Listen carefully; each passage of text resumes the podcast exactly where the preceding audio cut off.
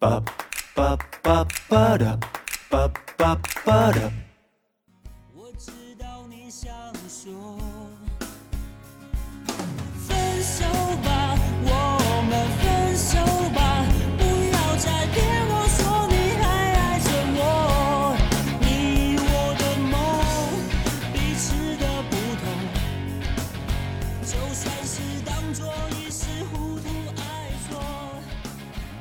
大家好，这里是无用主义，我是小英。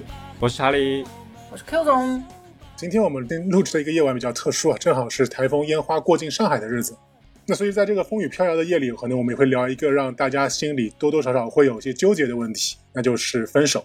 现在年轻人可能听到分手这件事情一点也不会纠结，分手就分手，下一个更乖。对，是不是现在年轻人分手都不太纠结啊？我觉得他们现在会分得更清楚，就是哪些感情是呃谈不到分手的，只是告别一下，就是很快速的；有一些可能是真的在很深很深的谈的感情，那个时候可能还会也还是面临我们原来那种很古典的分手的苦恼。但我也很好奇啊，我感觉我分手从来就没有太多的苦恼，呃，哦，对你，哎，你为什么你会没有苦恼啊？因为对我来说，好像分手其实是一种解脱吧。你看其实真正纠结的是在分手之前的那一段煎熬，对这份感情慢慢失望到下定决心的那段时间，可能是更纠结的。那这些真正到了分手那个阶段，那其实已经是怎么说，就是其实已经是万众期待了。我感觉我的分手都挺困难的，就是那些关系里面好像对方都没有特别错的事情，不像是他或者是他出轨了或者什么，我就觉得好像说不出口分手。所以我有点好奇，就是小英你在分手时候的那个话术是什么呢？你这样说就感觉我很油腻，我觉得这是个坑，我不跳。我都是受害者，楚楚可怜。谁又不是呢？我不是，你们两个虚伪的男人。回想一下，我的感情中，主动分手和被分手差不多一半一半吧。但是不管是主动分手还是被分手，你都会觉得自己是受害者，是吗？也没有了，我都觉得挺解脱的。所以说，并没有那种分手后的纠结和悲伤。嗯，那是因为是比较理性的原因吗？因为其实我会觉得，分手那一刻，很多时候对于一段感情来说，反而是解脱的一刻。当两个人从热恋到了那个决定分手的时候，他整个感情的状态都是往下滑的。所以说，结束的那个点，我觉得其实没有那么痛苦，反倒是当你意识到两个人的感情状态在一直不可挽回的往下走，并且让你要下定决心对这段感情画一个句点，我觉得那个时候是最纠结和痛苦。所以可能对我来说，我的痛苦是在前面 已经发生完了，然后到真正双方说出那句话的时候，其实更多的是一种解脱。啊，就是你的分手其实发生在分手之前，但是很多人的分手就是提出分手那个时间点才开始了分手。昨天还那个在床上啪啪啪，第二天就 在桌上留了一封信就走了。有可能吧，就是被分手的那个人，当他被通知到说我们分手吧，他才开始接受那个过程。啊，那可能我觉得应该是我遇到的女朋友对我都比较善良吧，没有那种突然之间就就一言不发的就走了。我不知道你们有没有这种经历。我就是这样的人。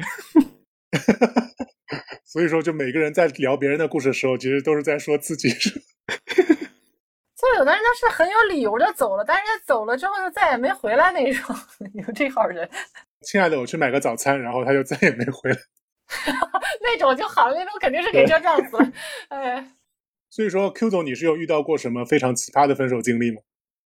奇葩说不上，但是我觉得男的好像都会有那种，嗯，就是说所谓的不忍心啊之类的，然后就会找一个理由，或者就是没有什么理由就开始冷处理，然后就慢慢的就就又又很忙啊，要么就是这事儿那事儿的，就联系就变少。突然有一天，你发现，哎，他跟另外一个女的在一块儿，居然也没有通知你，就会有这种事儿。我觉得这就很不好，就是你要画上一个句点嘛，也不要浪费别人的时间嘛。就是、对我就是那样的渣男。那 那你就是也是没有没有说一个分手正式的分手，然后就又跟别人在一起嘛？嗯，也没有和别人在一起，但是我就是不会说正式的分手的那样的人。啊，那还好吧？我觉得，但但当然也也这不算渣男了，只是稍微懦弱了一点吧，大概 就是不忍心伤害别人。站在那个女生的视角，就是当查理已经和她不联系三年了，他突然在街上看到 他和另外一个女生走在一起，他就震 震惊了。天哪，你竟然没有和我确认一下，一下就开始新的我感情？等了你三年，对啊，我以为你只是出去买了三年的早餐而已。我以为你被撞死了。呃，我我觉得三年是可以接受的，三个月之类的，嗯，几个月，小几个月吧，这种事儿。就是这个点还挺有意思的，就是在一段关系里面，两个人对于这段关系结束的判断是很不一样的。就是可能像我这样的人，我就觉得我们已经关系已经冷淡了，我心里觉得这段关系已经结束了，但是对方可能觉得你必须要非常明确的告诉我说我们已经分手了。总会有一个人先说的吧，然后另外一个人总得是个接受者，总不能就像那个什么周瑜和诸葛亮一样，两个人 分别在手上写了一个分，写了一个手，然后击掌一看，哇，好有默契。对，就是会有不同的认知。对，就总有一个人提出者，一个是接受者。那对于接受者来说，这个消息有可能就会更加的去接受的话，就会有更多的痛苦和不确定性存在的。对，我要听，我要听八卦故事，你不要打断 Q 总。我觉得 Q 总应该有很多这样的八卦故事。啊，反我我是觉得，为什么我觉得像这种不告而别特别不好，是因为本人人生经历中第一次分手就差不多是这样。当然，我也不是不告而别吧，反正我是喜欢上了另外一个男生，然后我又觉得我很没办法跟前面那个男生说说我们不好了吧，呃，还是小时候啊，所以就是好不好了，但所以就拖拖拖拖到让他知道了只剩了一条内裤，然后在肚子上写了“我们分手吧就没有没有说分手这一套的，因为我就是小很小嘛，因为不知道怎么说嘛，就感觉好像觉得这事儿不好，说出来会让人家很伤心，总总之不是一个好事儿，然后就逃避，然后等到最后回头过了一阵儿再碰见前面那个小男孩的时候，就发现他很他真的很伤心，就是看你这个眼神，然后你看那个整个人状态也不好，然后我那时候我就知道啊，嗯嗯，这种让别人感觉自己被抛弃，然后被欺骗的那种是很不好、很不好的。”。对，你会说服自己是你不想伤害对方，但其实你只是怕麻烦而已。对对，然后就会 我觉得可能不是怕麻烦，就是还是希望保留自己那个比较完美、比较圣人的形象。回避型人格吧。对，当你说出分手，好像你就做了一个坏人，但是又不想做坏人。就老想做个好人，就只想去做那些可以受到夸奖的事情，然后你觉得这个事儿会受到谴责，你就一直去逃避不做。但但是你就会看到那个玩意儿就，呃，那个不是玩意儿，你看那个人那个眼神就真的像那种快呃受伤的小动物，你就觉得啊，不如以后还是应该直接一枪给他个痛快，就不要再看到那种很难受的眼神。你们有遇到这种被分手的情况吗？就是对方冷处理，然后比如说三年之后才发现 他和其他人在一起的情况。三年倒是没有，这就是好几次都是你你说没说分手，还也没说分手，也没说在一块儿继续好，然后转头碰见他在街上拉着另外一个小女孩的手，要么就是在 MSN 里面看见跟另外一个女的打 kiss 的照片，然后就何必呢？真是你早说呀！真是，切唉，浪费我的时间。我我的青春很宝贵的，好不好啊？对，因为而且中间那个时间真的很难受，你会你会感觉是不是自己做错了什么，然后导致对方就突然不像原来那样对你好啦什么的。如果两边都没太有感情了，就和小英有些那种说大家就是皆大欢喜，有点分手分的那还行。如果就是一边还是有感情，另外一边自己准备撤的话，你中间等的那个过程其实挺难受的，因为还经常为自己骗自己啊。哎呀，其实啊，他确实很忙啊，或者啊，可能就是时间久了会没有原来那么热烈啦啊之类的，就会欺骗自己。我觉得要是自己真的做错了什么，然后被分手，那个感觉其实还没什么，因为自己确实做错了。对对对，但是如果你又没有做错什么，然后你又被分手，你就觉得自己非常委屈。是的，最近吴亦凡那事儿就引起了很多小姑娘的共情嘛，就是一说到什么被冷处理了，大家就跳起来了。哎所以是不是男人这种冷处理会更多一点？我就感觉好像男的好像觉得女女生是柔弱的，需要被保护的，然后他就不忍心去伤害吧。嗯，可能站在我的我的经验，就是我很怕女生问我你为什么要分手，我究竟哪里不好？对我究竟做错了什么，是吧？对，其实可能如果是我的话，我给他答案就是你没有做错什么，你也没有哪里不好，然后这个问题就会无限循环下去。那你为什么要和我分手？就不如告诉他我喜欢上别人啦。啊，对啊，就真的是要去非常心平气和的聊这么一段事情，还挺难的。就是小英刚才说的那个事情，就是当你提出分手，然后女生问你我到底做错了什么，我其实就很怕面对这种情况，因为有的时候当我提出分手，我可能这个女生确实没有做错什么，然后我也无法回答她，所以我就很怕面对这种情况，然后我就嗯直接冷处理这件事情。那我觉得可以讨论一下，就是你嗯说分手这种事情真的是有什么错的吗？没有啊，取决于你对感情的预设吧。当你去回答这个问题，它其实是留了一个预设的。这个预设就是，如果一段感情中没有人犯错，那它就不应该被结束。对，我觉得年轻时候可能很多时候我们都会这么想，但其实如果你从现在年纪回头去看，你知道那其实完全不是一个可以成立的假设嘛。对啊，那你换工作是因为你在上一家公司做错事儿了吗？不一定呀，啊不适合就就换了呀。对，但就在年轻的时候，我们很难去向对方解释这个事情了。其实年轻的时候也很难理解这个事情啊，自己又有点难理解。对，很难理解，就是有不合适这种事情。对，就觉得我这么好啊，你也那么，你也你也不错，我们怎么可能不合适呢？类似这种。就好像是参加一个考试一样，就是呃，你给出了一个问题，啊我去回答这个问题。那如果我回答的不好，那我可以修改我的答案，那我们还是可以 走下去的。这样就没有想过说对这个问题是不适合你去回答的。我倒是不太喜欢不合适这个答案，因为这个不合适这个事情呢，现在已经被用的太过的宽泛了。嗯，如果掰碎了和对方说，就是我们就先不掰碎。我想知道小英你你提分手的时候通常会怎么提？我会找个时间非常严肃的和对方约了聊下来，然后我跟他说，我会有一个很严肃问题想和你讨论，比如说我最近已经想了非常清楚了，然后我会觉得我们之间最近出现了什么什么什么什么样的问题，那我这个问题解决就好了。女生肯定会这么回答。对，所以说我就想说，我掰扯说就是这个事情啊，就是其实不存在所谓的不合适，嗯，就是当女生会说那我改不就好了吗？但其实我的答案，如果我心里的那个答案会是，其实我对你已经很失望了，我已经不相信你能够改得了。啊，其实我们真正难说出口的是这句话，我们心底真正对对方的失望。哎，我我还有个想法，就是个男人和女人想法是不是不一样？就是女人一般都会觉得说，嗯，我觉得可能换个词吧，不要说男生女生呢，就换成那个强啊在感情中的强势者和弱势者。我就说分手的时候，很少有男生会说会说我哪里做错了，我一定要改到正确吧？他就是很多啊，有啊，有吗？特别多。啊，我在想这个有时候男男的很难主动说分手，要冷处理，就是会因为男女的性别的差异啊，没有这方面，但是我就是那个问题就很难去回答。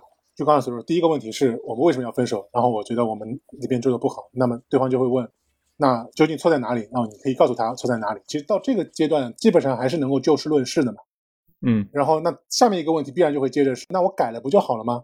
那你下面其实你就会回到那个问题，那你其实很多时候你的答案就是我从我的主观判断来说，我我不觉得你可以改得了。那前面相对来说还是有一些客观依据在的，大家还可以就事论事。但你这份失望，它肯定是来自你的主观的判断的。嗯任何问题，当它归结到最终落到一个主观的观点，没有办法用客观事实去支持的话，那就很难有一个共识嘛。除非你摆事实讲道理啊。根据我们半个年多以来的那个 统计来说，我们近三个月的那个吵架次数比之前高了百分之三十五，然后比平均水平高了百分之六十八。我觉得以我们现在的状态，能够实现很好的和谐概率的可能性只有百分之五点六。对，就很很难会有这种对话。那所以说，当你轮到一个非常主观的问题，就是说，其实是我觉得，我认为，我不相信了。所以，当你所说的话都是这样的话，那其实是很难有一个非常体面的共识的。对，所以很多时候可能是为了有一个体面的分手，我们不说出最后那部分有点伤人的话，我们才会找其他乱七乱七八糟的理由来说我们分手。不是你有什么故事吗？对，我就说，那有哪一段感情你是记忆比较深刻，就是你对对方的失望是逐渐增长，直到你不相信他能够改变的呢？嗯，那就是比如说有一段感情它是异地恋嘛，最终可能是因为异地恋结束了。那可能在这段感情开始之前，它也是异地恋，但是在双方彼此的沟通中，都会觉得，那可能我们最终会去挑选一个新的地方，那个在一起嘛，因为不可能长久的异地。那对方一开始可能也会说是愿意做出各种努力啊，包括工作上的呀，包括其他方面方方面面的。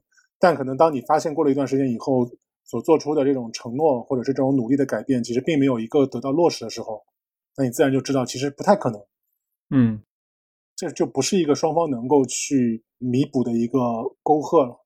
所以一开始你说分手有哪些决定性的时刻，我一直是认为分手是没有决定性时刻的，它就是一个过程，可能是从某个时间开始你就开始准备分手了。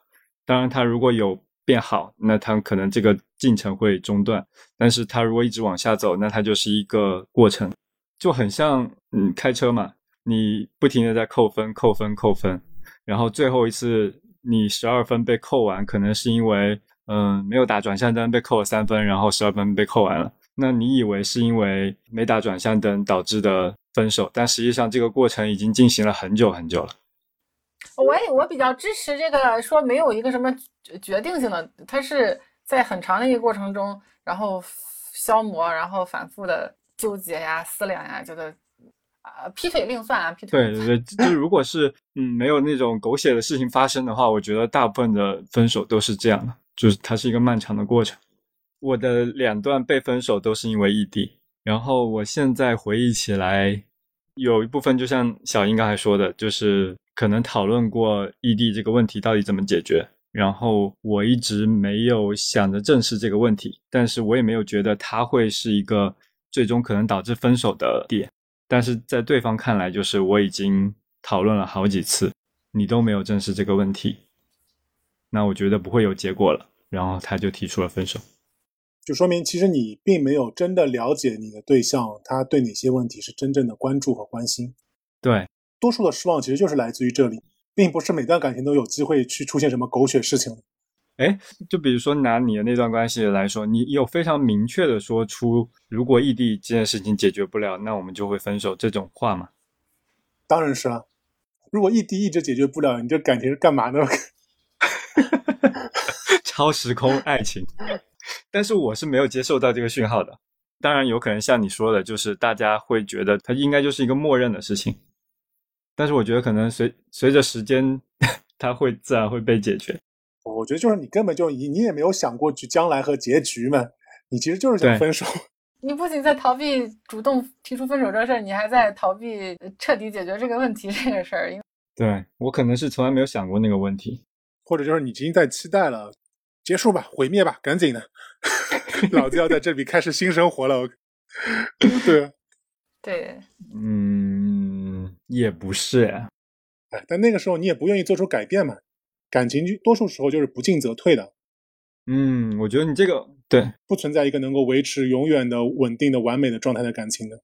我们永远是需要通过不断的向前进去告诉对方我们在做努力。可能是在那个时间点，我觉得它是一个稳定的状态。我觉得是不存在所谓的稳定的状态。嗯哼，任何的稳定的状态，即使表面看上去再美满，下面都会有各种不满和怀疑暗流涌动。所以就是没有什么感情是能够不努力就维持热情的。就像我们的身体一样，没有一个身体是能够不锻炼就能够有六块腹肌的嘛。嗯，对，但是我觉得可能很多人并没有意识到这一点嘛。这个就是因为我们传统文化里面的这个修辞的问题，就老是情比金坚呐、海枯石烂啊，就老是把感情比作这种无机物。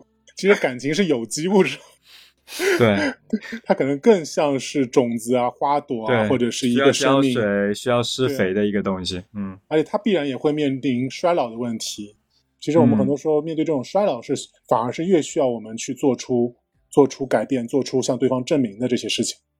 你这个说的就是感情是会慢慢衰退的嘛？当然，我说这个东西说的太浪漫了。然后作为一个商科的学生啊，其实我觉得我们完全可以用另外一个角度看，任何事情，不管是相爱还是什么，其实它永远是边际效益递减的。嗯，你第一次做和你第一一百次做和你第一万次做，它能够带来的收益肯定是不一样的，肯定是越来越少。在感情中，你永远是玩不出新把戏，老是去做原来已经做过的事情，无数的去重复它。那伴侣来说，他能够感知到的快乐、愉悦，或者是对你的信任，只会越来越少。所以就是两个人的关系，就是如果你不施加外力的话，就它慢慢的会趋于稳定，然后最后就像整个宇宙一样热寂死亡。好的。然后这一段，我觉得我们的观众应该就已经开始把这个播客给关掉了。什么鸡？两个人的感情最终走到了宇宙的终点。对啊，就他就很像宇宙走到了终点。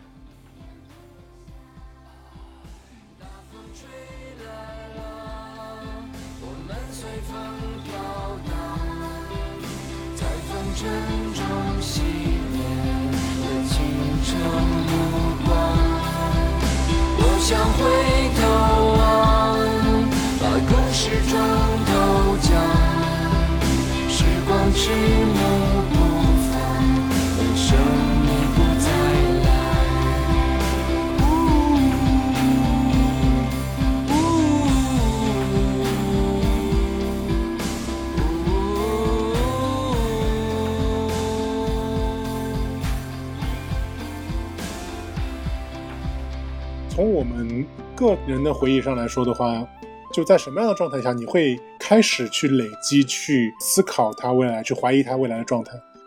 我是一个很感受驱动的人，所以应该是接受到不好的感受，我的情绪发生变化，就它不再是像恋爱初期那种纯粹的快乐的时候，我可能就会开始思考这件事情。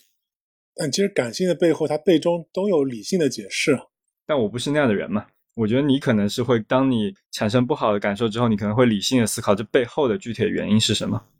但是我不是那样的人，你不自省的话，你也很难去改变一件事情，对，除非就是那种天降神力、天降奇迹，然后突然世界末日了，然后你们两个人彼此拯救了。对，所以可能过去的感情都很随波逐流嘛，就是也没有认真的想过两个人相处他到底有什么问题。这种不就是女生最鄙视的渣男吗？你究竟有没有想过我们的未来？在你的未来里面究竟有没有我？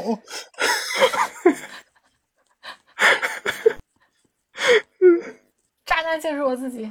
那那作为一个理性思考的人，那女生会觉得你渣吗？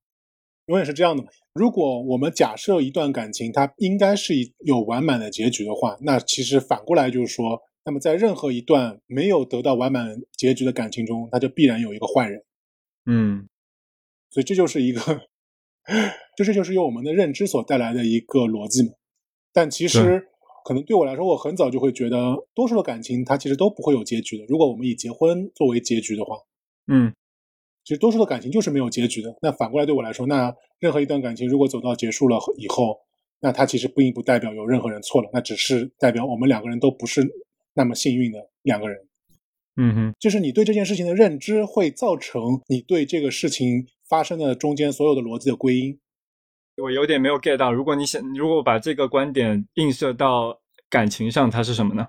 对啊，就是如果你认为两个人只要相爱，他就一定会有圆满的结局的话，那么只要分手，那就必然是有一个人做了坏事，或者做了错事。或者说这段关系是不圆满的？对啊，其实多数感情它就是不会有结果的，就如同多数人他一辈子都会是平凡人，这个结局并不是一个坏结局。那既然它不是一个坏结局，那就代表这个故事里面他未必会有坏人，对，那只要接受这个设定的话，就可以成为毫无心理负担的渣男了。嗯，只要接受这个设定的话，就可以心里毫无障碍的提出分手。对于多数时候我们来说，真正让我们困扰或者让我们纠结的，并不是提出分手，或者是处理分手之后那一段时间，其实更多时候就是在前面我们两个人还在热恋的时候，究竟在哪一个时间点，我们会对这段感情的未来产生了怀疑，然后在逐渐的失望中，最终做出一个决定，我们将分开啊。所以说，我们觉得这个可能会比较难。嗯，所以说，其实与其讨论怎么处理分手后的事情，我觉得我们还不如讨论我们究竟是在什么样的情况下，我们才会让我们在感情中做出决定，我们会分手。那这个时候我们就要引入一些朋友，我们来讲他们的故事。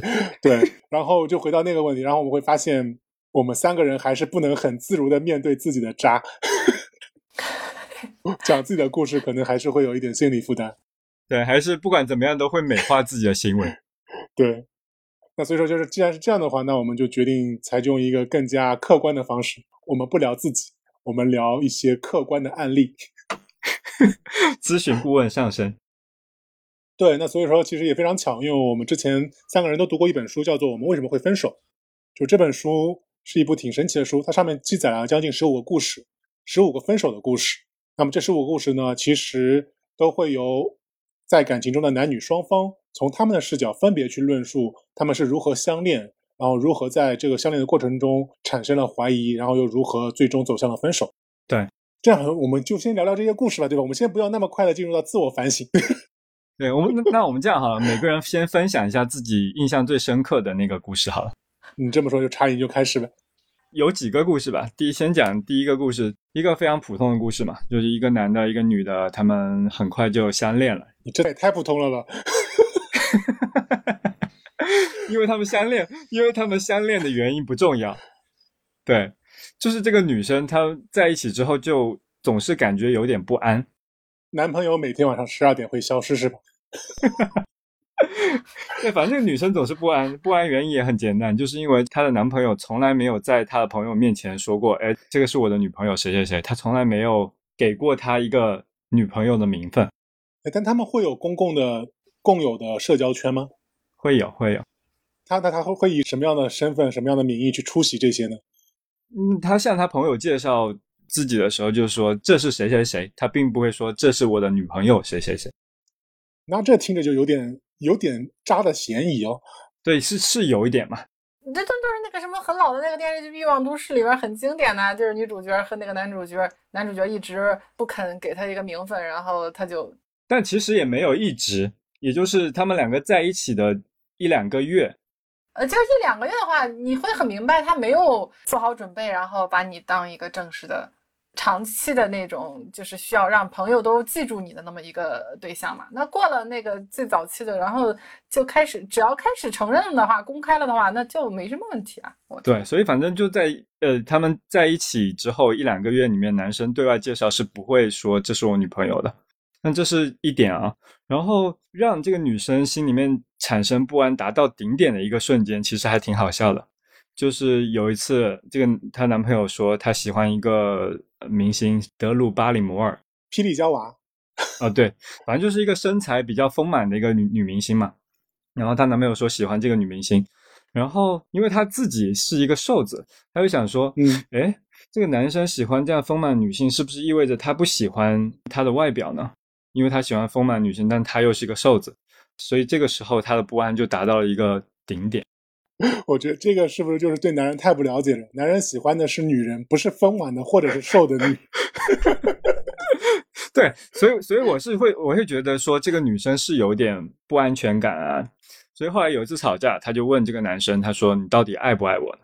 所以你会发现说这个女生在整段关系里面就不停的在怀疑自己或者怀疑对方有没有爱自己，然后不停的需要确认对方爱不爱她。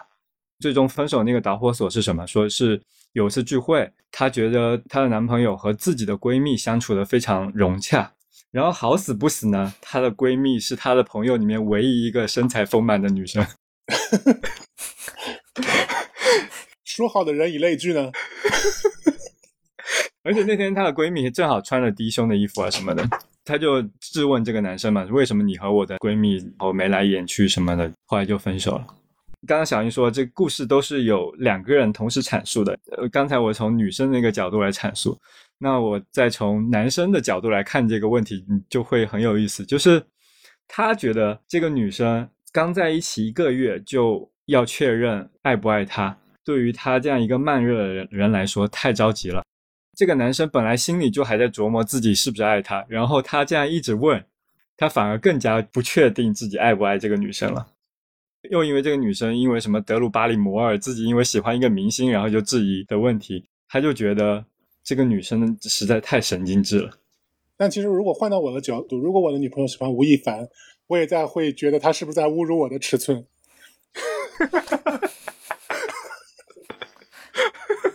你要被粉丝攻击了。对啊，这挺扯的啊！你说因为这种事儿分手，他就从头到尾太过患得患失。你们没有碰到过吗？我会觉得这种还挺典型的。对，所以我就觉得这是一个很典型的故事。而且为什么典型？这个男生后来还说了一个事情，就是后来他又经历了一个女朋友，然后这个时候呢，这个女朋友比他还要慢热，然后这个个时候身份倒转，他变成了那个不安，然后又猜忌又疯疯狂的人。就是自卑吧，我觉得就是。所以在那段关系里面，他终于理解了他的前女友为什么会那么做。嗯，那是应该分手啊。那你这种肯定有一个人心态上不平衡，那就会有其他的问题。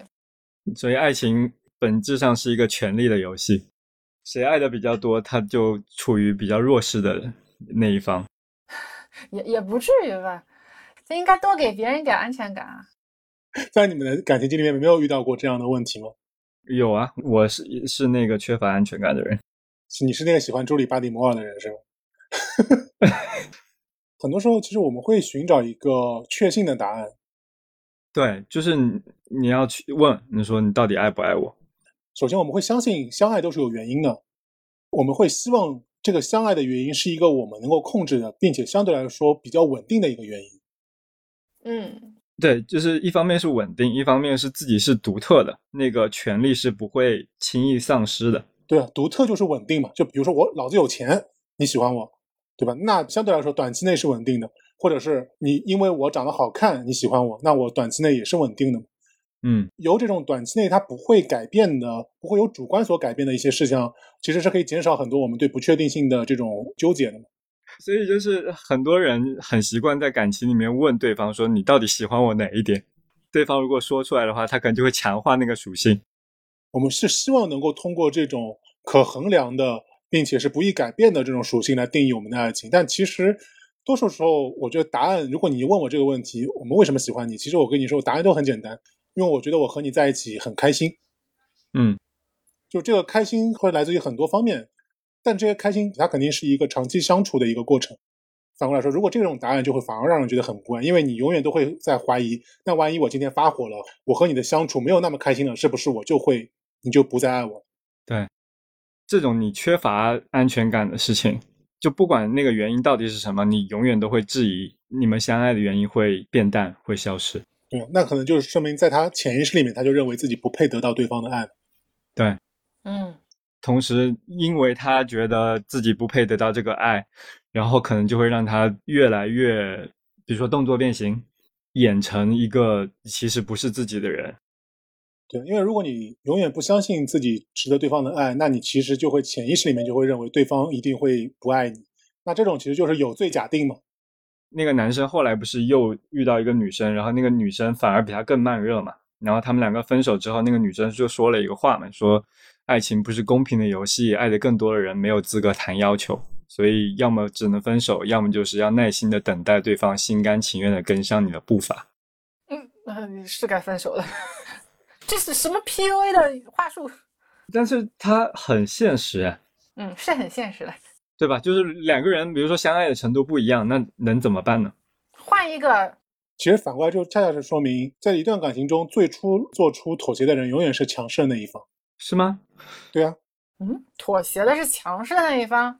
假设你想维持一段平衡的持长久的关系，嗯，那要最终做出妥协的肯定是强者的那一方，因为他能够去撬动的筹码更多，他才能够形成一个更加平衡的状态。为什么感情里面还有强弱啊？当然有，当然有。一段稳定的关系里面，两个人的相爱程度应该是要一样的。很难，啊，对，应该是要差不多的。对嗯你们认同这个假设吗？理论上认同，但实际上操作上基本是不可能的。我觉得最大的问题是是，其实量化爱这件事情就是不可能的。对啊，就是你这个本来就很难，总不能嗯我背后背一个 背一个小指标是吧？每年这个月的 KPI，我的 KPI 完成了多少？对，本身就量爱就是无法量化的，你怎么去确定说两个人爱是一样的呢？所以我就刚刚回答那个问题嘛，就是在一段感情中，它是不可能有一个持久的平衡的状态的。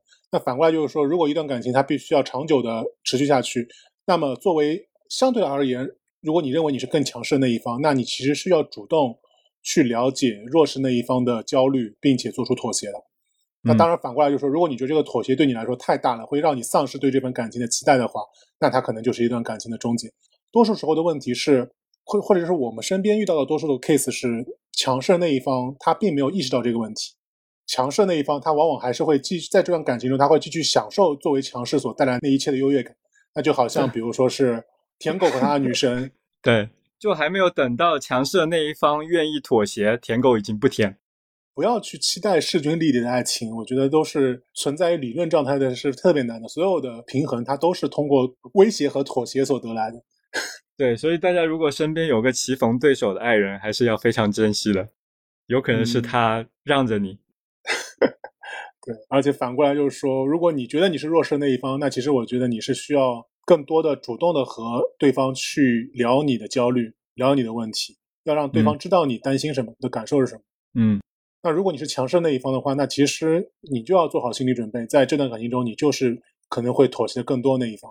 那至于妥协到一个什么样的程度，那就是你自己心里的一杆尺，并且也要和对方也要去沟通清楚吧。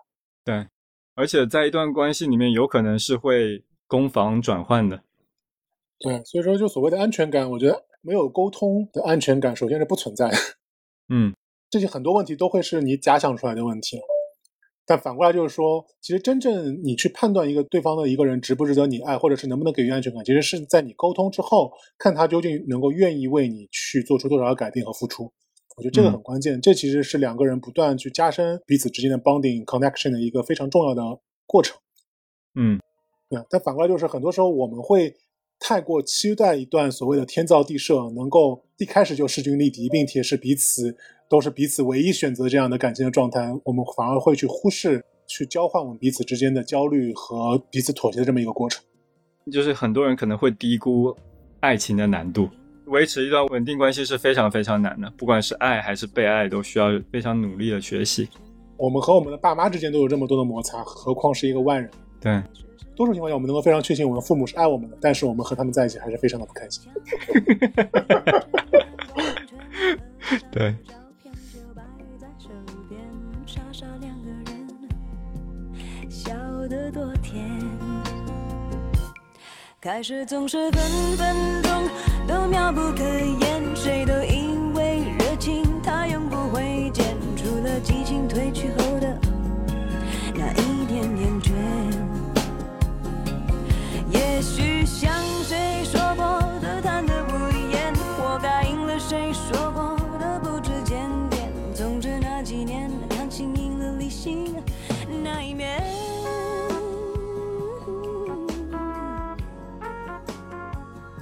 呃，那小英呢？你印象深刻的案例是哪一个？我印象深刻的案例就是一个狗血的。你终究还是喜欢狗血的故事。不，它就很特殊嘛。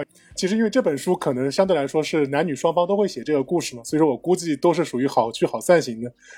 所以就像里面多数故事都像刚才查理所分享那种比较普通的那种，所以能够碰到这种狗血的，还带着各种非常奇葩的标签的还比较少，所以说我印象非常深。我先讲了，嗯嗯，就这段故事它本身的男女主角，我男生我就叫他小佛吧，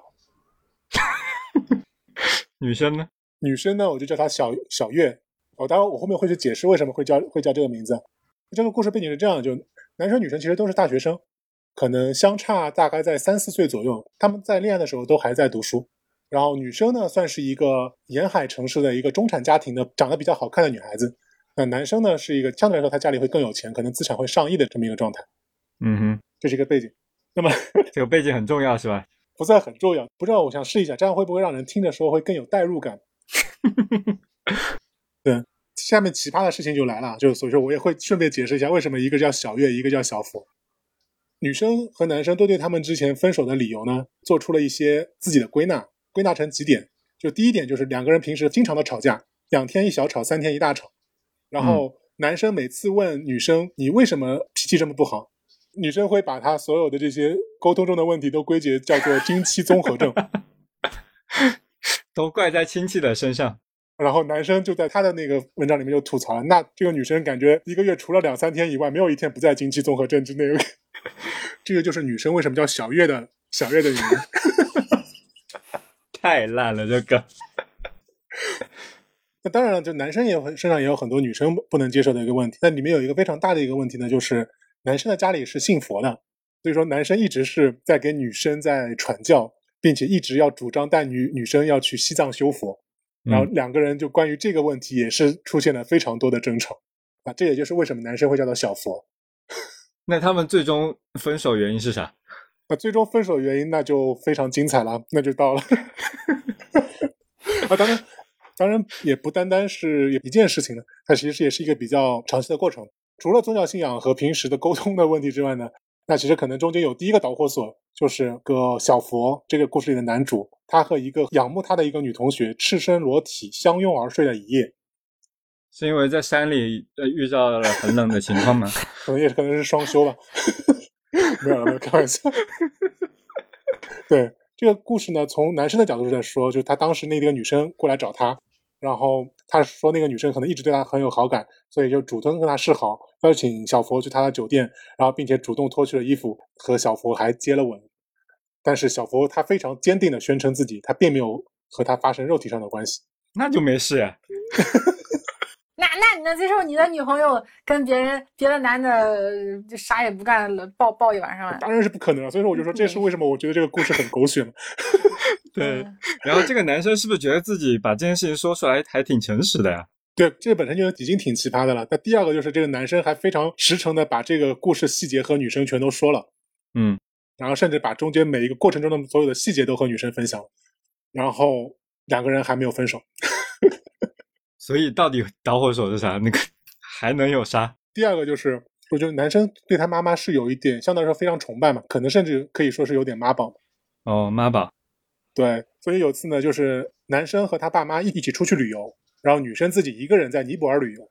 那个又回到了那个小月呢，那天正他正好来大姨妈，然后他就想打电话找那个小佛，就找那个男主来给他安慰一下。嗯，求安慰。然后但是这时候小佛说就是因为你不信佛，所以你才会这样。“好的，这个梗我不接，就这么过去。”那个男生男生小佛就说，他的爸爸和妈妈刚吵了个架，他在安慰他的妈妈。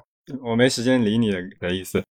对的，那个女生就说：“那就等一会儿呗。”然后没想到他和他妈打了四个小时，然后女生就，然后女生就彻底激怒了。她说：“她从来没有见过一个男人会可以和妈打这么长时间，你是不是不正常？”然后两个人就可能就因为这件事情就吵得不可开交，嗯，然后就各种撂狠话就分手了。然后在分手之后，他们俩还见了一面。然后见了一面以后呢，反正最终是以男生打了女生作为结局，然后两个人就正式的分道扬镳。嗯，这个故这种故事听起来就感觉这两个人还是结为连理，不要祸害其他人会比较好。但是我就说这个东西还是听着是比较狗血了。Q 总要不要评价一下？是不是很符合豆瓣向组的那个故事风格？向组是讨论网红的，不是讨论这个得。哦你这你想说俄组啊？生活组，对你这个符合劝分组，就是你这个都不用等到什么第三条，你直接第一条一发就可以开始劝分了。当然，这些大的事情刚才所说这些都很狗血。反正基本上就刚才所说，你可能出现重建的一条或者两条，如果双方沟通无果之后，都可以去分手。但是我觉得，其实我们也不用过于苛责这个故事里的男女主，因为他们毕竟当时还是很年轻嘛，一个是十八岁，一个二十二岁，嗯，其实还是存在着异地的这个关系。那其实本身我觉得这个中间有非常多不成熟的一些处理问题的方式，也非常的正常。再加上两个人的家庭背景本身差的也比较大嘛。但其实可能除了这些狗血剧情之外，会让我更有感触的，其实是他们两个人在中间说的一些沟通的细节。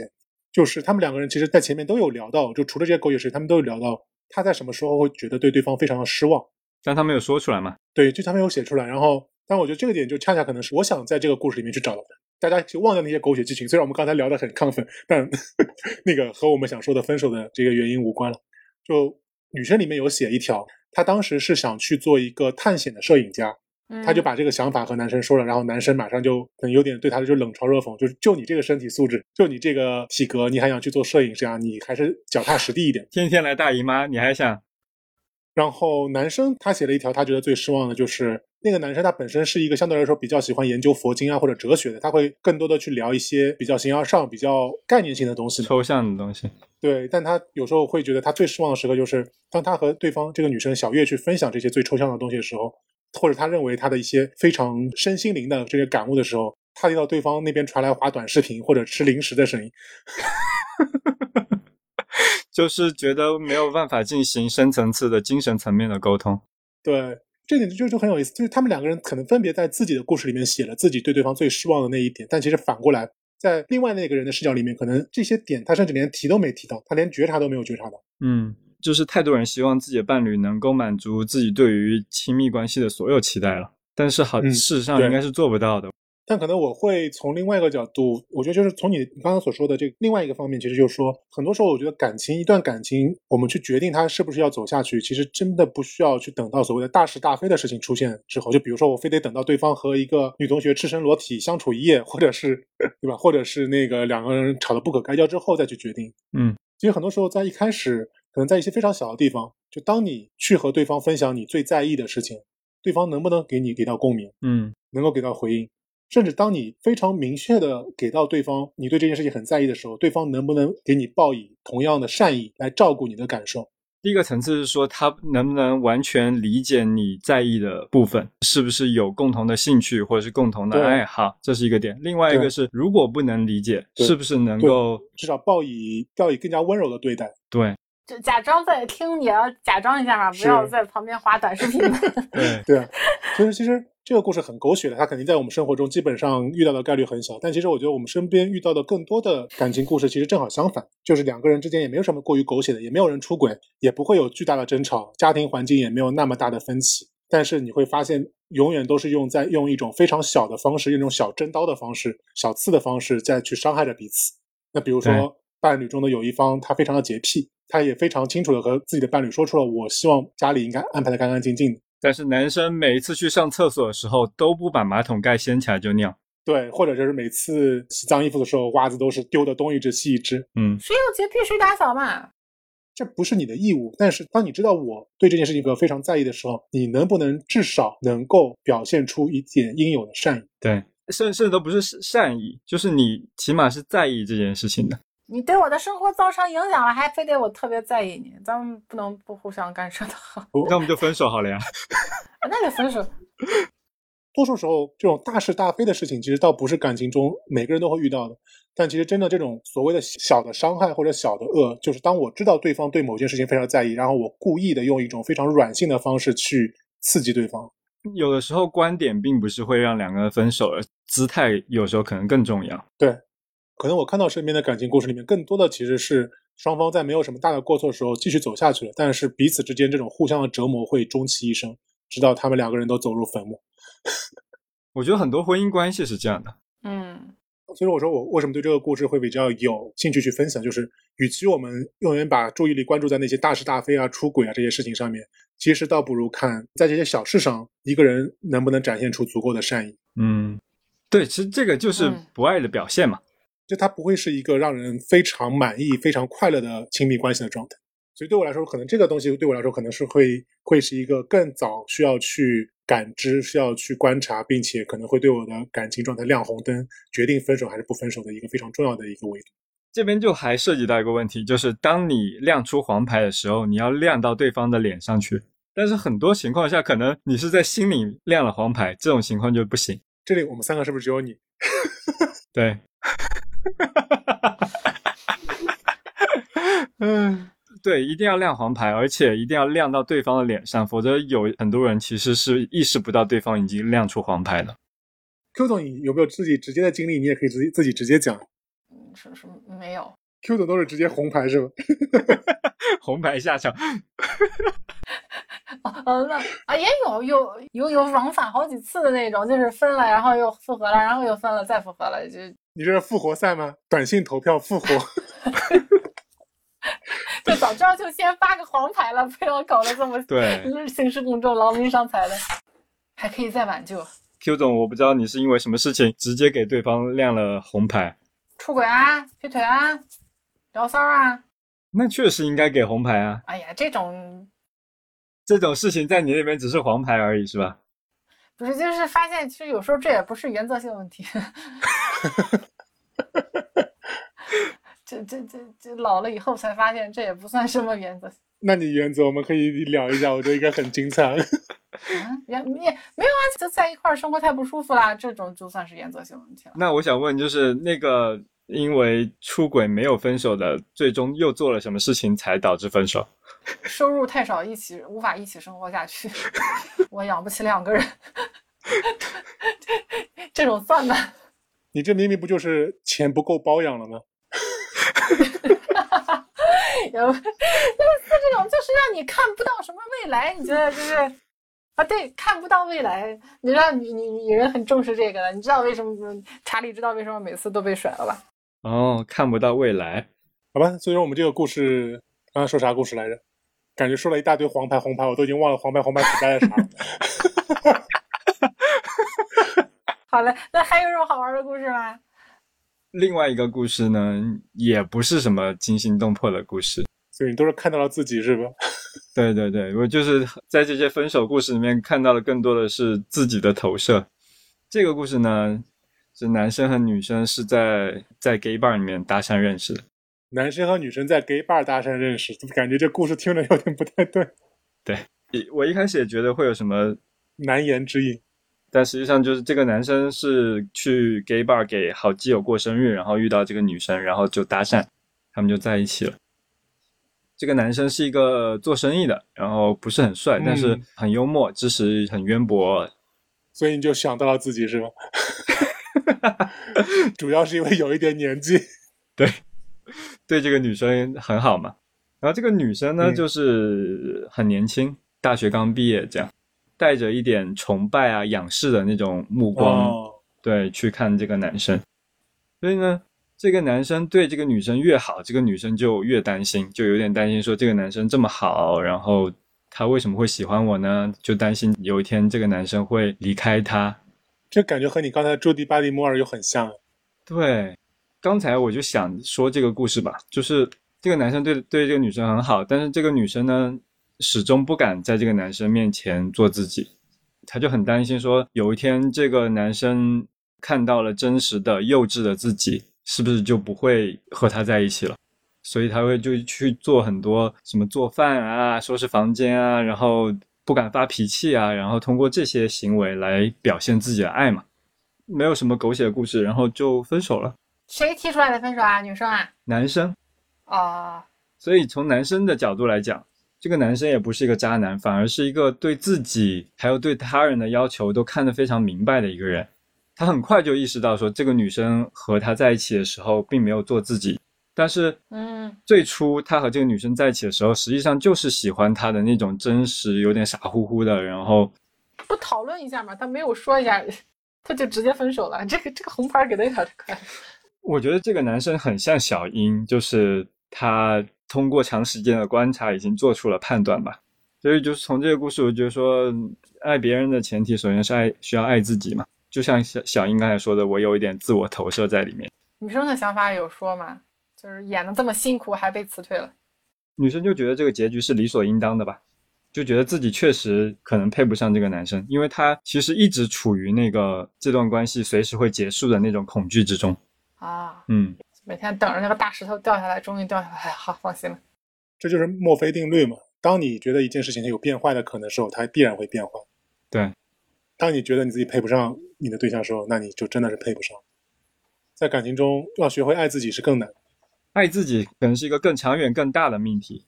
我觉得就是很多时候我们还是会回到那个文学描述啊。我觉得文学描述会给大家一个感觉，就感觉很多时候大家会把爱情描述成拼图，就是你是我的 missing piece，那就是你补全了我，you complete me。嗯，就是感觉好像自己有任何问题，当自己对自己没有那么有信心的时候，一段美好的感情和对象是能够让自己变得更好。但我可能觉得，可能伴侣这个事情呢，可能更像一对石狮子吧。石敢当。对，就是你们的确是互相 complete，但它不是以拼图的方式，你们得是一对儿，知道吗？就是你们两对儿两两只石狮子放在门口，你每只都得很漂亮，你放在一起才漂亮。你们就像两个核桃。那那我要当那种什么对瓶什么的，那个还挺贵的，古董。对对，嗯我们为什么会聊到这个？我们不是要聊分手？因为你今天一直都在往怎么样弥补，怎么样，对你老是在往自己的身上的问题在套。你在在在想怎么样解决这感情问题，然后就就不要分手。嗯，我觉得，嗯那 Q 总来讲讲，就是到底怎么分手？狠下心来就能分手。就是在 Q 总你的经历里面，就除了你的钱不够包养之外，这种还有没有其他的决定因素？你这个就很像我看一部电影叫做《姨妈的后现代生活》，啊里面那个斯琴高娃演也没到那个程度。斯琴高娃演的是姨妈，周润发演的是那个一个他的姘头。姨妈特别喜欢周润发，但他对他说：“你一天要吃三斤小排骨，我养不起你。就周润发是小狼狗吗？吃这么多排骨？我我卖身都可以养周润发，真是。觉得分手的决定瞬间是，呃，找好下一个吧。你看有了下一个，你 这一刻就可以愉快的说分手，这个呃这个 tips 非常实用。非常实用。我跟你对，讲，骑驴找马，”无缝衔接，对啊，难怪你的前任都会在街上发现你和另外一个男生在一起。我我也经常发现我的前任跟另外一个女生在一起，但是我我我会提前打好招呼啊，我会在还没有被发现的时候就赶紧打招呼了。四人游。对，搞不好发现 对四人游。你为什么跟他那种？你莫非要借酒消愁？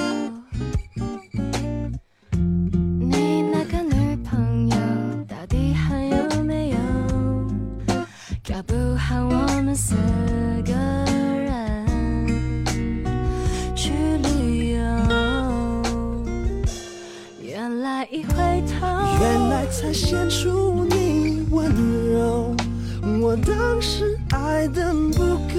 原来只能够做朋友。从前快乐没变哀愁，原来在那关头，却你舍得分手。你说是否荒谬？我们比从前看起来。小英那边还有什么印象深刻的故事吗？对，嗯我有。还有一个故事我印象也挺深刻的，也是一个，啊，但这个故事相对来说就没有那么狗血了，我就说的比较简单一点。在这个故事里面，里面的男生是一个二十八岁的程序员，北京人嘛，然后女生当时是十八岁，然后两个人差了十岁。当时女生是在北京的外国语大学读书，读的是外语专业。那男生作为一个程序员呢，其实当时已经事业有些小成了，所以说有一些可能在国外的业务的机会，那他就想找一个家庭教师帮他补习一下英语，借由这个机会，两个人就认识了。在后面的这一阵过程中呢，女生其实相对来说是比较主动的，她长得也比较好看，而且性格也很热情，其实一直在主动的引导这个过程。那两个人最终是借着游长城的过程中学习英语的时候，然后相拥而吻，确定关系。什么东西？为什么又在长城上学英语？所以我就说，这两个人根本就不想学英语，知道吗？借补习的名义，对，就这两个相对来说，其实家庭背景差的比较大，年龄差的也比较大的两个人呢，就就借着这次英语外教的机会呢，就形成了伴侣。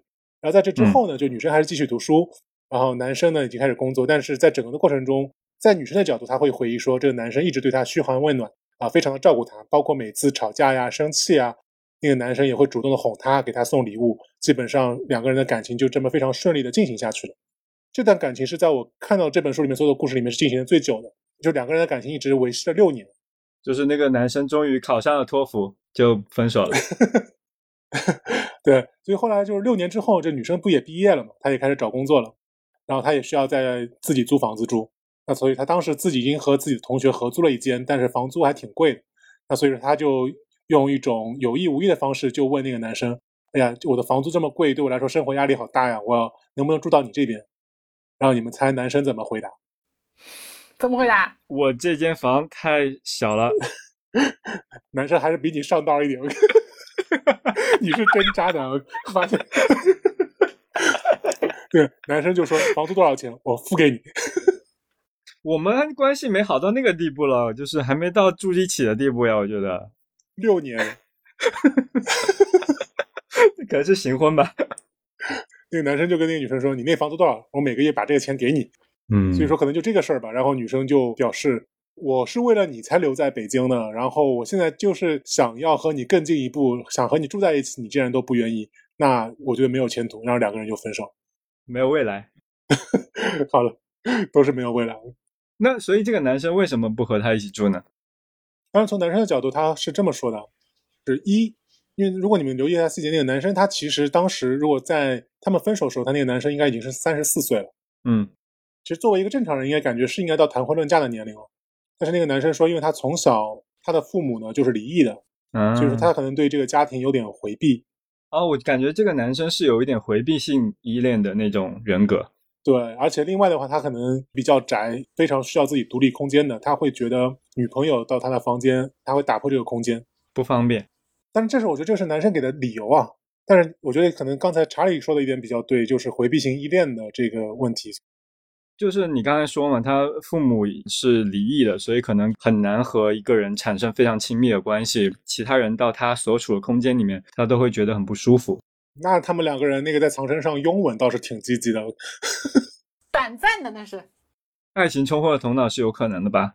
生理需求大过于了心理需求。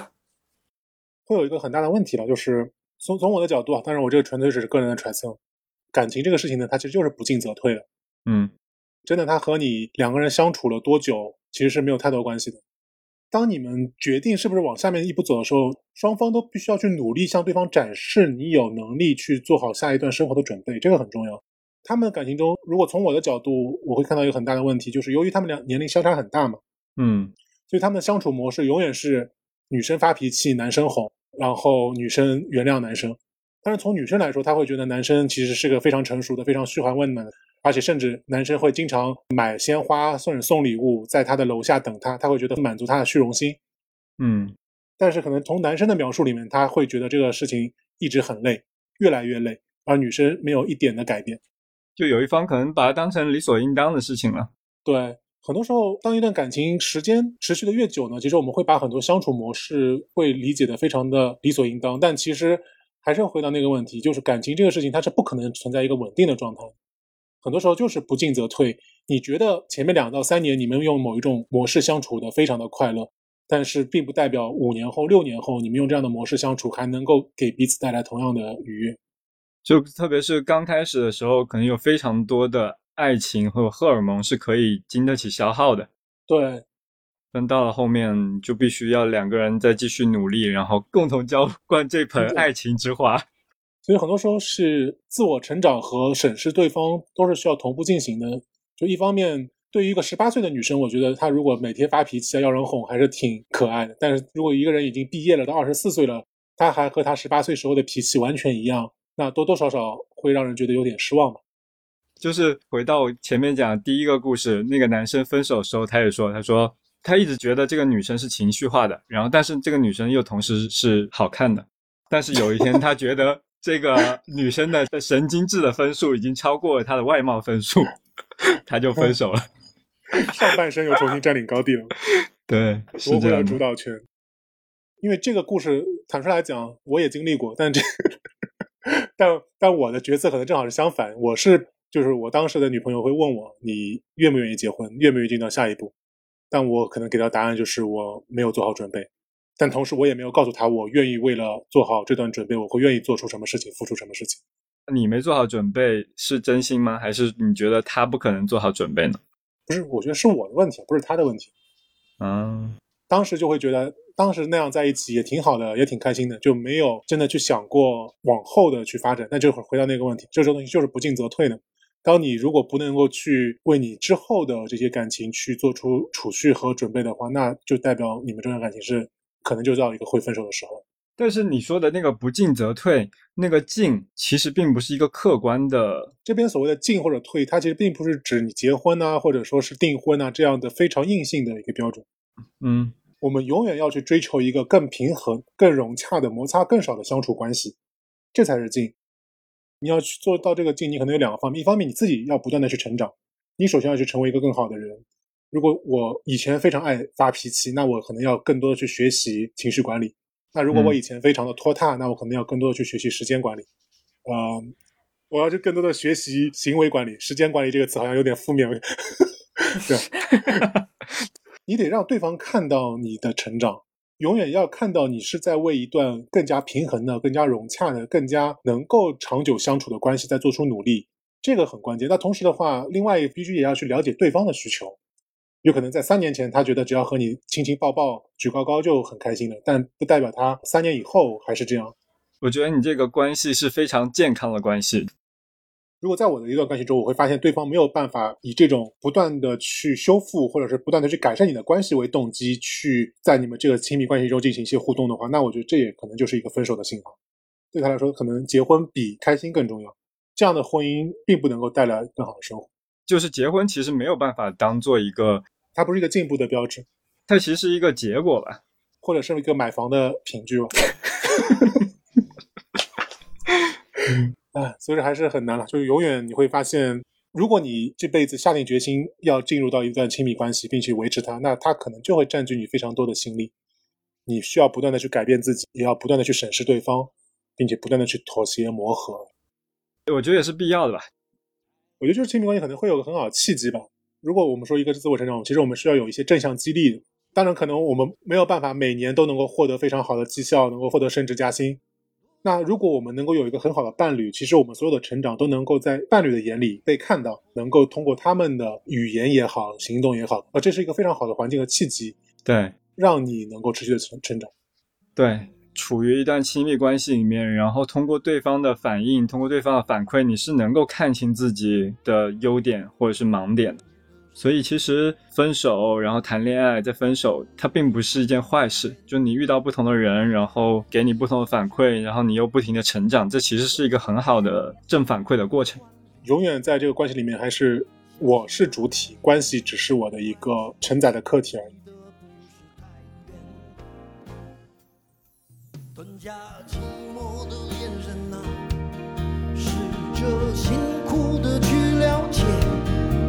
皆是遗憾，少见有谁如愿？真是让人不开心呀。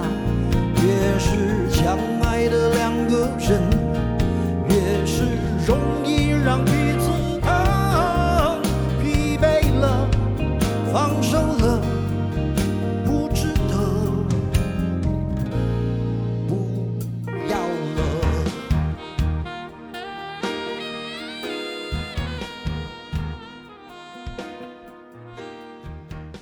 那那我最后再讲一个故事好了，然后用刚才小英的讲法，这个女生她是客户，那我就叫她小贾好了。然后 男生男生是乙方，服务这个女生的乙方，那我叫小贾和小乙。因为是客户关系嘛，所以有很多机会打交道，一来一回就就在一起了。这个女生呢说，这个男生对自己很好，然后基本上所有的高档餐餐厅都去过，然后在商场逛街的时候呢，看到有喜欢的衣服，这个男生二话不说就会给他买。丢了手机，这个男生也会第一时间给他买新的手机。那和其他故事有点不同，就是越过道德边境的，就是这个男生其实他是有家室的，他长期在外出差嘛，所以会和这个女生客户有很多机会在一起。所以这个女生在和这个男生开始的时候，她知不知道这个男生有家室她？知道，那她知道，这不是包养吗？说的这么美妙的干嘛？是包养吗？但女生是客户哎，男生是乙方哎。他们这叫权力寻租。对，但实际上呃有可能是他们两个对于这个故事的美化。这个女生说到那个男生家里看到那个男生的结婚照，心里很不是滋味，但是她又又无法表现出来，因为觉得自己没有什么立场，假装自己没有看见。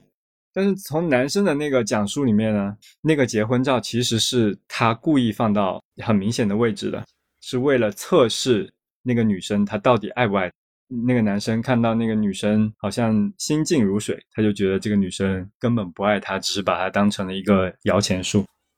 所以就是两个人对于这段关系的认知是完全不一样的嘛。但小英，你觉得就是包养是吧？是不是这段故事从两个角度，从女生的角度，她觉得是一段感情，对，然后从男生的角度，他从头到尾觉得就是一场包养的。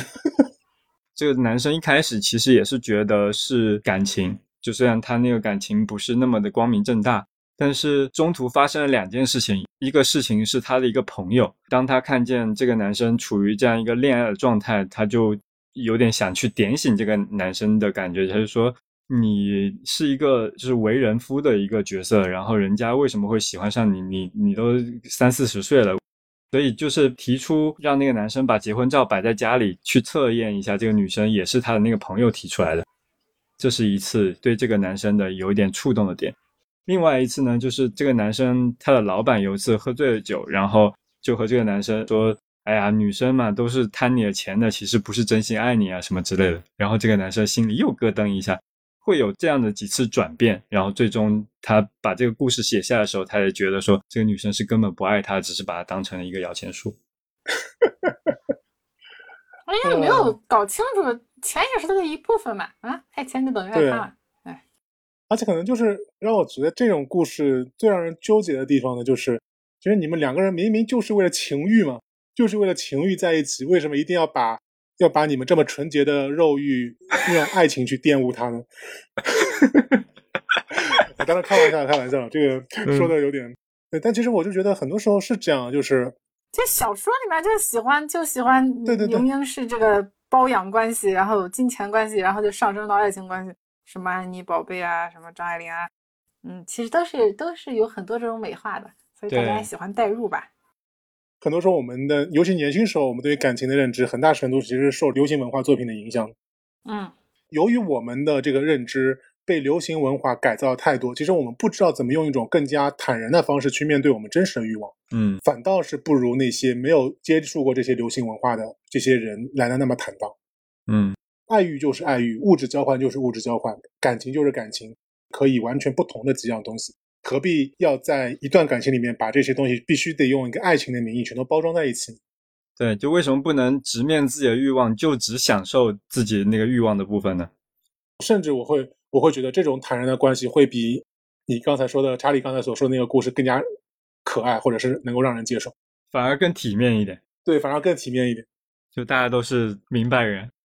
而且，因为其实我们在做这次准备的时候，我也在想嘛，为什么现在大多数的人一般聊到分手都会说分手很痛苦啊，然后分手之后一定要和前任决裂呀、要 老死不相往来往来啊？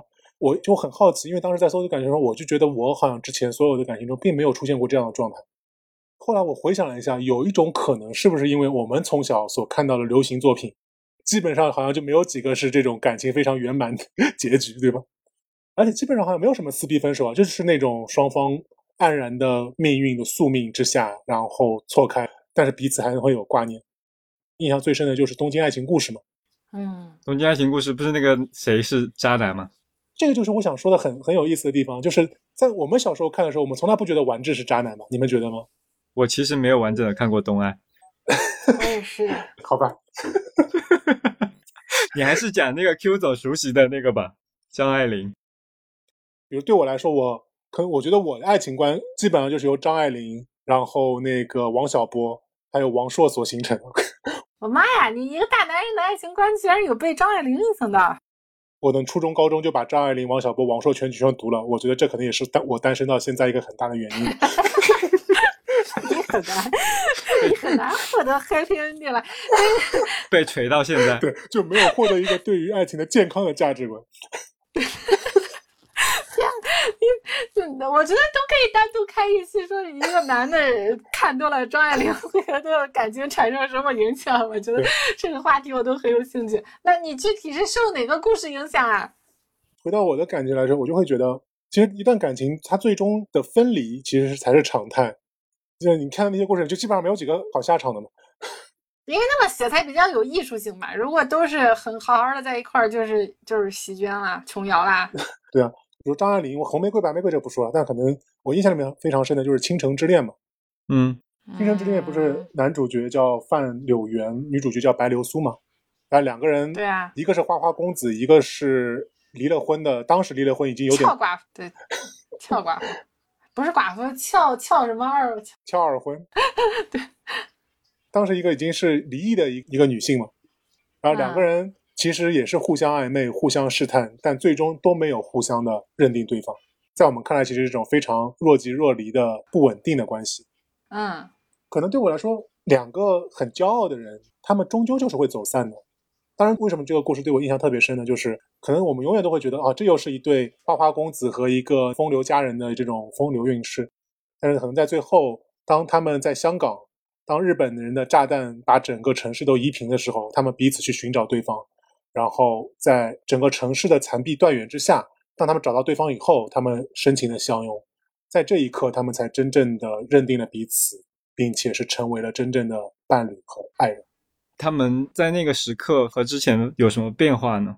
本来就是这个这个男的就等于半个王思聪那种人嘛，反正是，然后然后这个女的呢，就是一个被休了或者是离了婚了，在待在娘家了，很受气，但是被这个男的看上了，然后就就张雨绮，呃类似吧，反正就赌一下吧，赌赌一下，就是跟这个你不跟这个男的好的话，你在家待着更难受；你跟这个男的好，基本上就是如果没有走到结婚的话，你的身价就又掉一截。但是这个女的就出出来赌一赌嘛，那赌到一半的时候，基本上这个女的感觉都快要没有结果了，然后正好这个香港被炸了，然后这个男的就不浪了，不浪了，他们俩就在一块了，就是这么个事儿。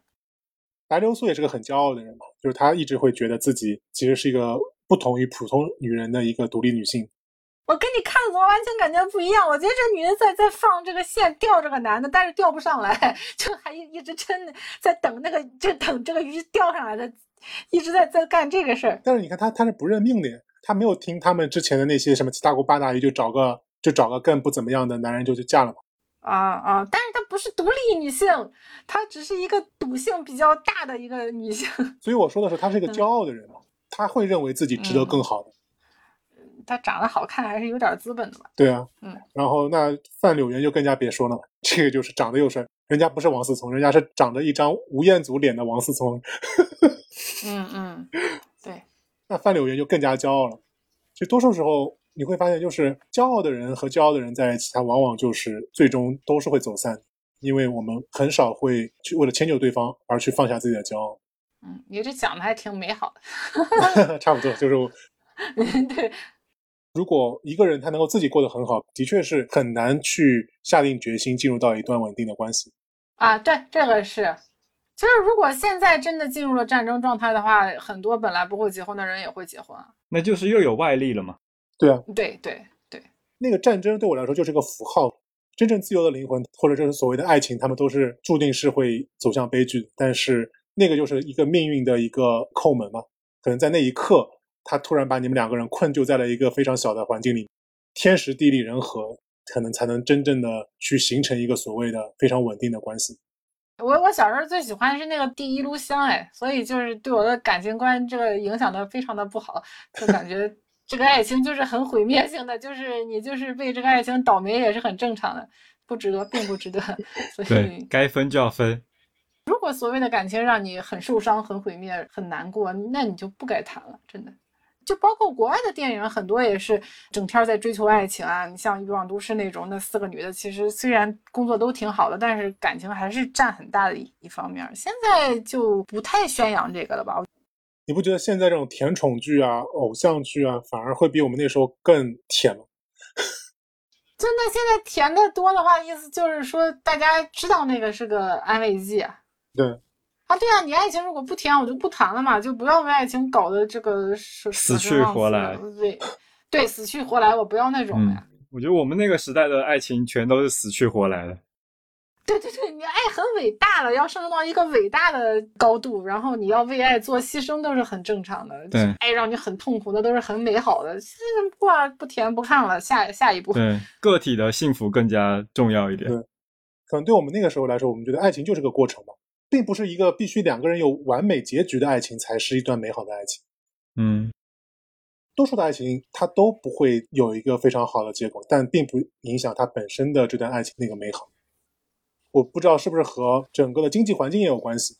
九十年代日剧，因为那时候还是在整个泡沫时期的末期嘛，就相对来说整个经济也是非常好，所以人们对未来的生活还是非常乐观的。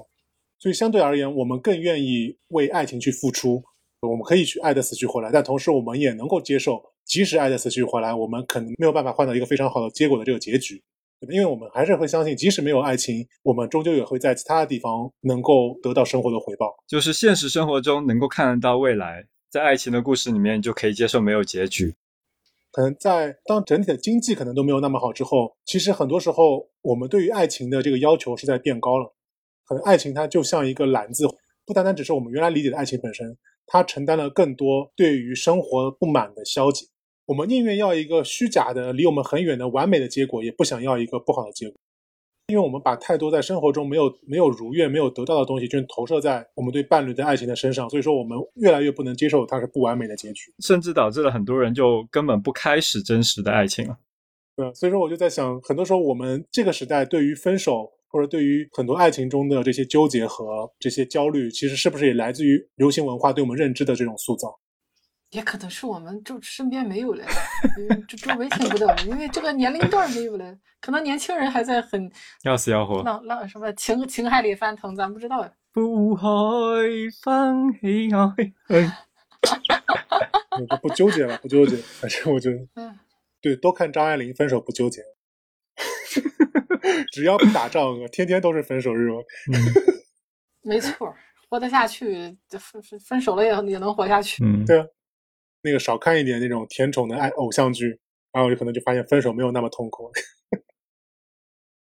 这本书总共有十五个故事，我们刚才分享了五个。如果看大家反响比较好的话，我们看是不是在初夏中集和下集，对，看听三个中年人天天八卦的评头论足别人的感情故事，看着别人谈恋爱来回忆自己的青春。我们今天聊的是其他人的分手故事了，但其实最终还是回到我们自己对于感情的认知。对，嗯，说实话，我现在回头看，比如说二十五岁、十年前的自己，二十五、二十六岁的时候，我会觉得很幼稚。但是在那一刻，你肯定还是会非常的真挚的去面对每一段感情，并且抱着最大的期望，然后去做非常蠢的事情。对，但是就是因为一次次的分手，一次次的相爱，然后才让自己变成现在这样一个人。我们今天聊了这么久，总结一下，就感觉我们所有的建议应该对真正在那个年纪面对这样分手问题的人，应该没有任何的价值。对，但是我们能够给出的建议就是，我觉得就是多谈恋爱吧，就即使会分手也没有关系，经历不同的人才是能够认识到真实的自己。好，只有多谈恋爱才能多分手。我们现在都在说要更好拒绝他人，拒绝一段自己不是那么舒服的感情，并且在其中得到一些自己的感想，其实也是非常重要的。对，多谈恋爱吧，同学们。用概率解决问题，用概率战胜一切。对，对，如果大家有什么自己的分手的故事，或者是现在正在纠结的问题，也可以通过留言区的评论或者私信三位主播来聊。反正我们的宗旨都是劝分不劝和。下一个更怪。好，那本期节目就到这里啦，拜拜。拜拜。拜拜。